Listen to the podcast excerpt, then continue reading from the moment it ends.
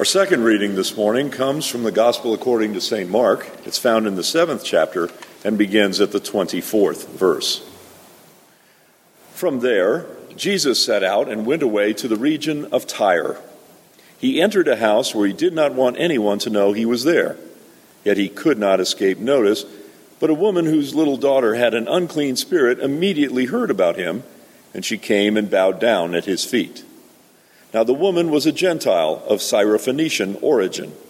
She begged him to cast the demon out of her daughter.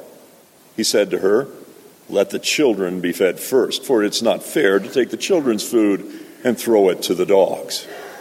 But she answered him, Sir, even the dogs under the table eat the children's crumbs.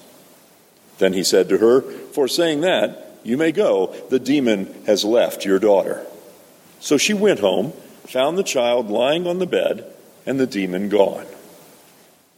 Then he returned from the region of Tyre and went by way of Sidon toward the Sea of Galilee in the region of the Decapolis. They brought to him a deaf man who had an impediment in his speech, and they begged him to lay his hands on him. He took him aside in private, away from the crowd, and put his fingers into his ears, and he spat and touched his tongue. Then, looking up to heaven, he sighed and said to him, Ephphatha, that is, be opened. And immediately his ears were opened, his tongue was released, and he spoke plainly. Then Jesus ordered them to tell no one. But the more he ordered them, the more they zealously proclaimed it. They were astounded beyond measure, saying, He has done everything well. He even makes the deaf to hear and the mute to speak. This is the word of the Lord. Thanks be to God. Let us begin this time in prayer. Most holy Lord God, your Son was met with hostility in many of the places he went, and even became hostile himself at times. But in those times, he transformed hostility to peace, urging people to show mercy May we model acts of mercy in all our dealings with the help and strength of Jesus Christ our Lord, through whom we pray. Amen. Seems like a long time ago, and it seems like yesterday, but it was back in June of 2009 when the news brought us the story of a man who went into a convenience store, a bodega in the language of the locals, in Long Island, New York. This man went into that place with the intention of robbing it. It was just before midnight, and the store owner, his name is Mohammed Sohail, was getting ready to lock his establishment up. Sohail is originally from Pakistan. A man who was carrying a baseball bat and wearing a mask entered his store at that late hour. Back then, wearing a mask was not a response to a pandemic. This man had something else on his mind. He wanted all of Sohail's money. So the store owner tried various tactics to stall the man and reduce the threat if he could.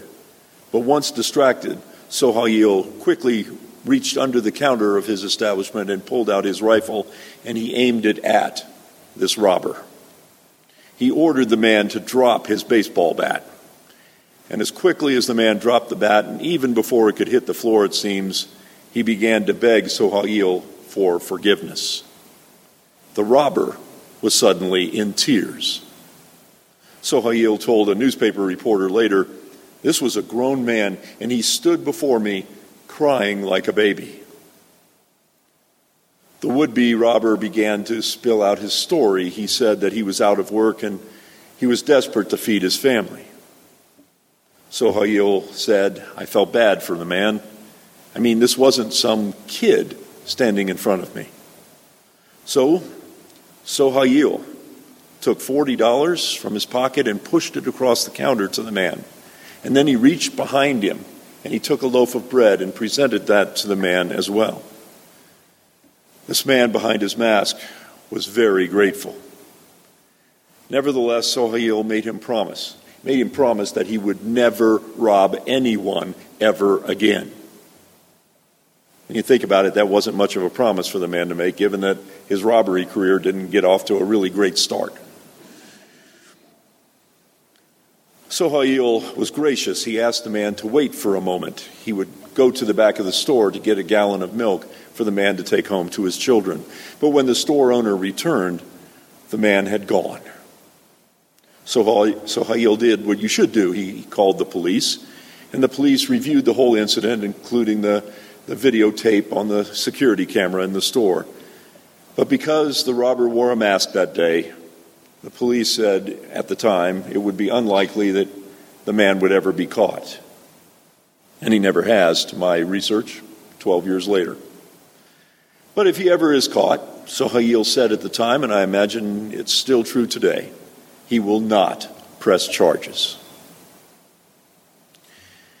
This 12 year old story illustrates a few things, but among them is that we see here two people changing their actions and changing their intentions based on the central theme of today, which is compassion.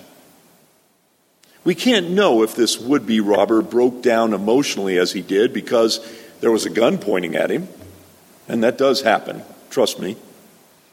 Or if he broke down because he just felt the tremendous weight of, of all of his problems and his sufferings just bearing down on him as he committed this desperate act.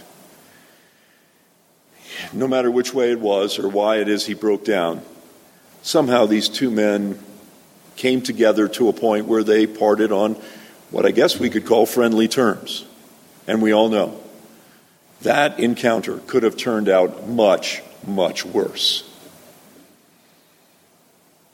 Today in our gospel lesson, we heard a pair of stories stories about compassion that also, like the story of Mr. Sohail, result in a change of intentions. As we enter this gospel lesson, Jesus had been preaching and teaching and, yes, arguing at a place called Gennesaret. Our gospel reading begins just as Jesus has left that place called Gennesaret and he travels to this new area called Tyre. Tyre, as well as Gennesaret, were in Gentile territory, away from Jewish lands. And if you're looking for them on a map, they, in a modern map, they are in modern day Lebanon. Tyre was then a cosmopolitan city. It was a big deal. It was at a crossroads of trade for the Roman Empire. So much passed through that city on its way east or to the west. Now, we're not told, Mark, the gospel writer, doesn't give us a hint as to why Jesus went to Tyre. Maybe he was tired. Okay, a sympathy giggle would be appreciated. But seriously, maybe he was tired. He'd spent his time arguing and scolding religious authorities in Gennesaret. That tends to take the energy out of you. Perhaps Jesus just needed a break. Or maybe he saw an evangelical opportunity in this land of the Gentiles near Tyre. He could tell people there about the one true God. Or maybe both reasons were on his mind. We don't really know, but all we know with certainty is that Jesus went to that place. He felt compelled to do so, and it was out of his way to go there. Once at Tyre, he goes into a house, we're told, and he tries to keep his presence and his identity a secret. Jesus appears to be looking for some quiet. He's looking for a place where he can have some Sabbath time a place that, and he does this in, in Tyre, which ironically isn't Jewish and therefore doesn't observe the Sabbath. But nonetheless, Jesus appears to want a sabbatical. I can identify with that, and maybe you can too on this Labor Day weekend. We need just a few moments to take time away from it all. And Jesus was apparently of that mind as well. But even in this place, in the land of the Gentiles, Somehow these people had not only heard about Jesus, but apparently they'd figured out what he looks like too. Eh, now, consider how remarkable that is. There were no websites for them to consult, no Instagram or Facebook or YouTube, none of that. There wasn't even the nightly news on TV for those of us who rely on that still. They, they, how did they come to recognize Jesus? How would they know? Especially the woman that approaches him. How can this Gentile woman from Tyre know to find Jesus and recognize him when she does? That alone seems to be either a miracle or the direct action of the Spirit. Could it be? Could it be that a member of Jesus' entourage went to a local pub and was bragging with whom he was traveling? You know, I'm with Jesus. Ah. And then somebody lost a bar bet and told the woman? Who knows? Who knows? But somehow she does. Anyway, this woman from Tyre enters the home where Jesus has secreted himself away, and she flings herself down at Jesus' feet. Now, the gospel version I read for you sounds like she just kneeled down. It sounds like a nice, religious, churchy thing to do. It's not the way it is in the Greek. It's a violent throwing of herself on the floor. She is desperate and, and just beside herself as she approaches the Lord. She has few inhibitions. She has placed herself totally at Jesus' disposal. And the reason for all of this is obvious. She has a daughter who the gospel tells us has been infected with an unclean spirit. Now, what do we know about unclean spirits? Uh, we know they encountered Jesus in a variety of forms, and, and Mark's gospel has a number of these sorts of encounters, each one a little bit different from the others. But an unclean spirit had a different definition for an old, or excuse me, a New Testament gospel writer 2,000 years ago than it does for one of us today. We, we scarcely have a meaning for it. So, in order to understand what an unclean spirit is for a gospel writer, let's, let's assume that there must have been something called clean spirits. Otherwise, how would you know which one is which? You need the comparison. Now, we aren't told a single word about clean spirits in the Bible. That's probably because these are not enemies of, of health and wholeness or, or God's shalom intended for God's people. Folks possessed, in contrast to that which we can imagine to be clean, folks possessed by the unclean spirits are simply not well. It seems that unclean spirits are those which want to drive their hosts to either bizarre conduct or unhealthy or inappropriate behavior. People with an unclean spirit are typically a danger to themselves or a danger to others. Today, if someone were to be among us and, and thought to have an unclean spirit, we probably have a different diagnosis and take that person for psychiatric treatment. Speaking of which, over the years, I've visited a number of patients who were under psychiatric care. Most of these people seem more open to believe in the supernatural than you or I or the people in the general public. Of course, it can be said that people under psychiatric care have reality distorted in their brains.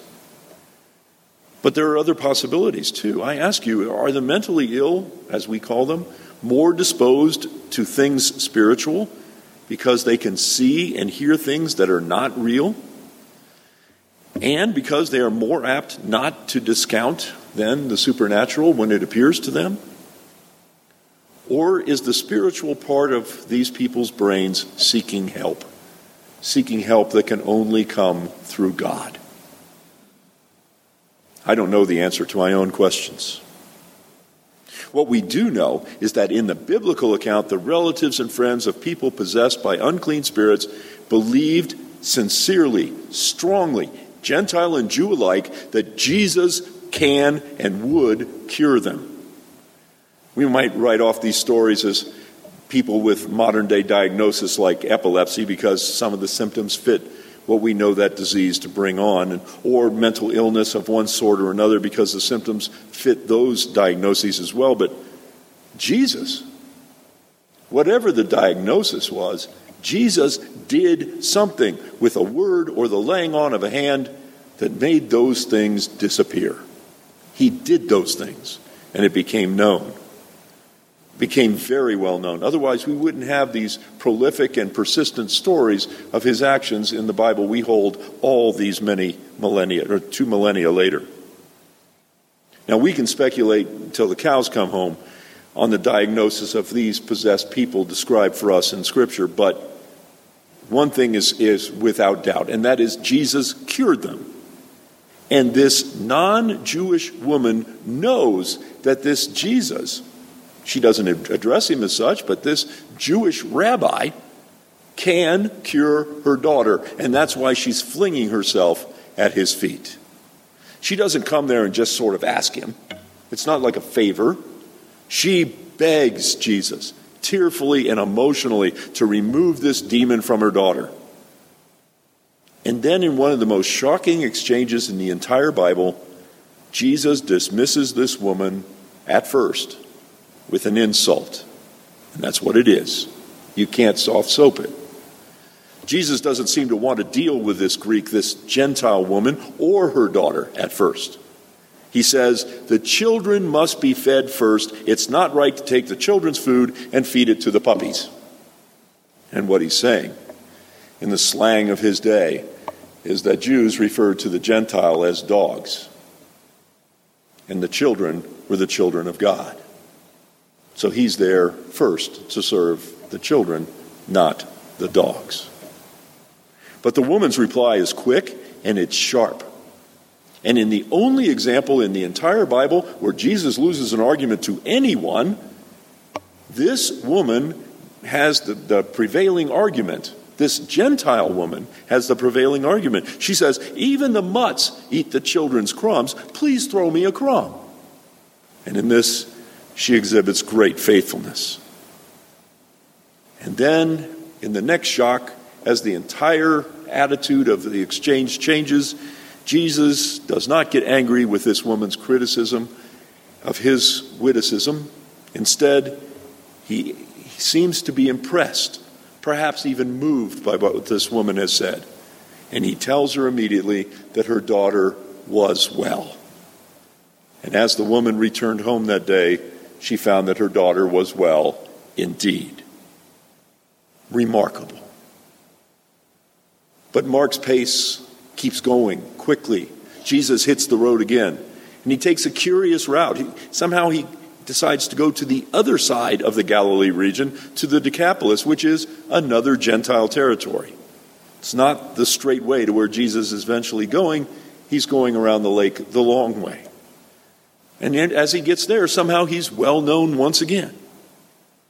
So then, some people who had heard about Jesus bring a man who could not possibly have heard about Christ.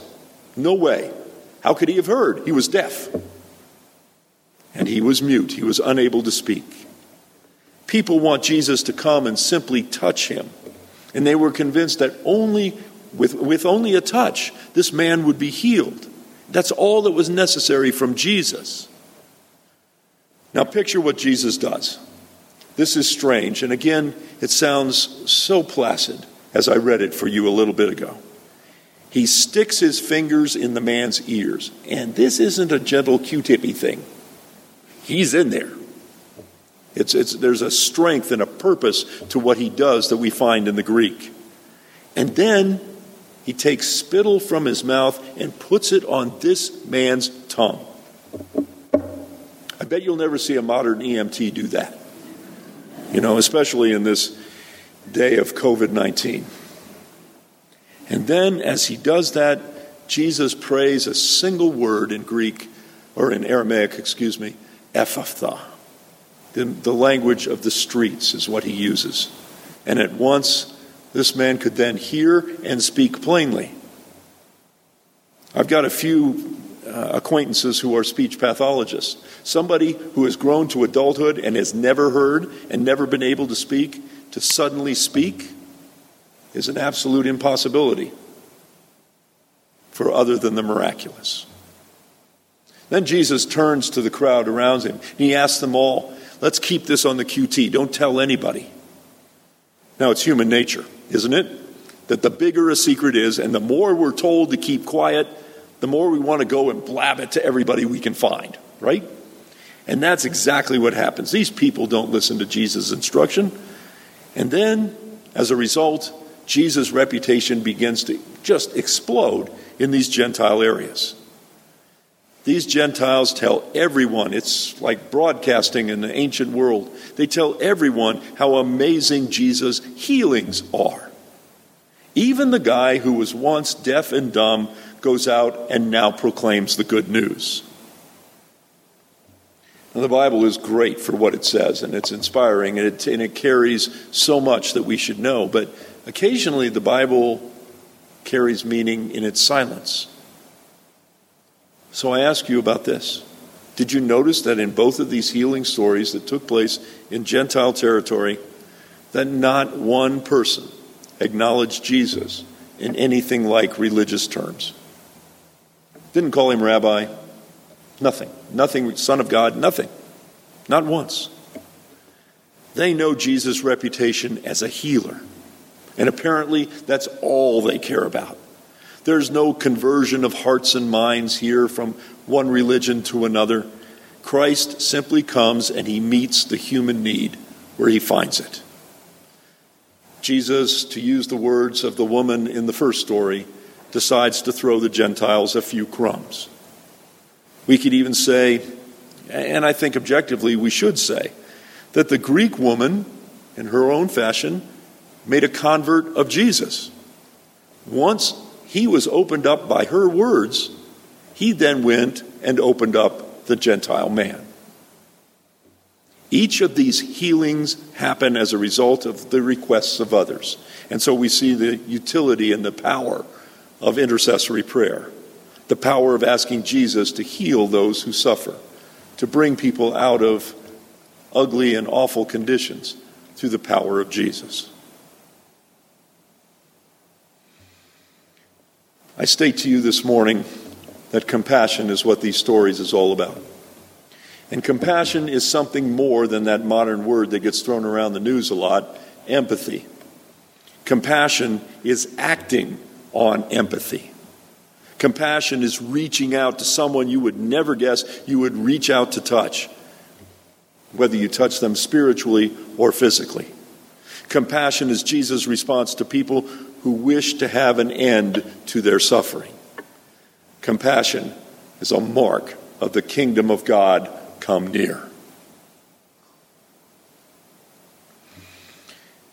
I've been asked a number of times, even as I was on vacation, which ended a, week ago today, how I was advising others to respond to the terrible events which had happened in the last 10 days that we've all seen on the news and we've all been shaken by. My first thought about those 10 days and, and what began them is that the bombing at the Karzai airport in Kabul, Afghanistan, certainly caught my attention, and it likely caught your attention those 10 days ago.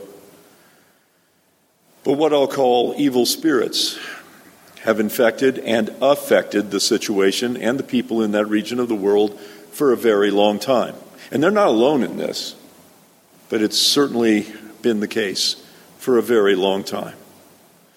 Looking at their untenable situation through the longer lens of history, we see that, adding to their pain that people from outside of their region, peoples from other parts of the globe, have brought even more pain and more suffering from their distant parts of the world to Afghanistan over these many, many years of conflict there.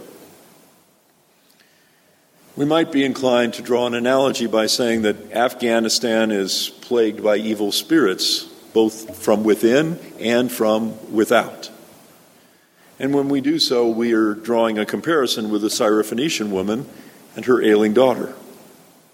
Or we might say that that particular part of the world, nicknamed the graveyard of empires, is utterly dysfunctional when we do this, we might begin to see that people who live in Afghanistan is, are something like the man who could not function normally in, in the second story Mark gives us this morning. The man who could neither speak nor hear, and so could not function normally. Either way, you wish to describe that which you have seen and heard over the past 10 days. Notice in our gospel that it was Jesus and it was Jesus alone who drove the demons from the Syrophoenician woman's daughter, and it was only Jesus who could heal the deaf mute. Christ's disciples were beside him and near to him both times, and our Savior did not assign the, the needed healing work to them.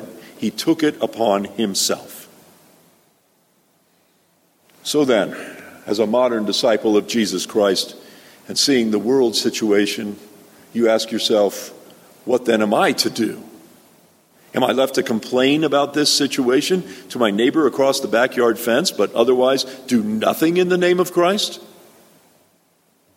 My answer to that line of question is that you do not have the power to perform the miraculous, nor do I, nor have you ever met anybody who could. You, sisters and brothers, are not God.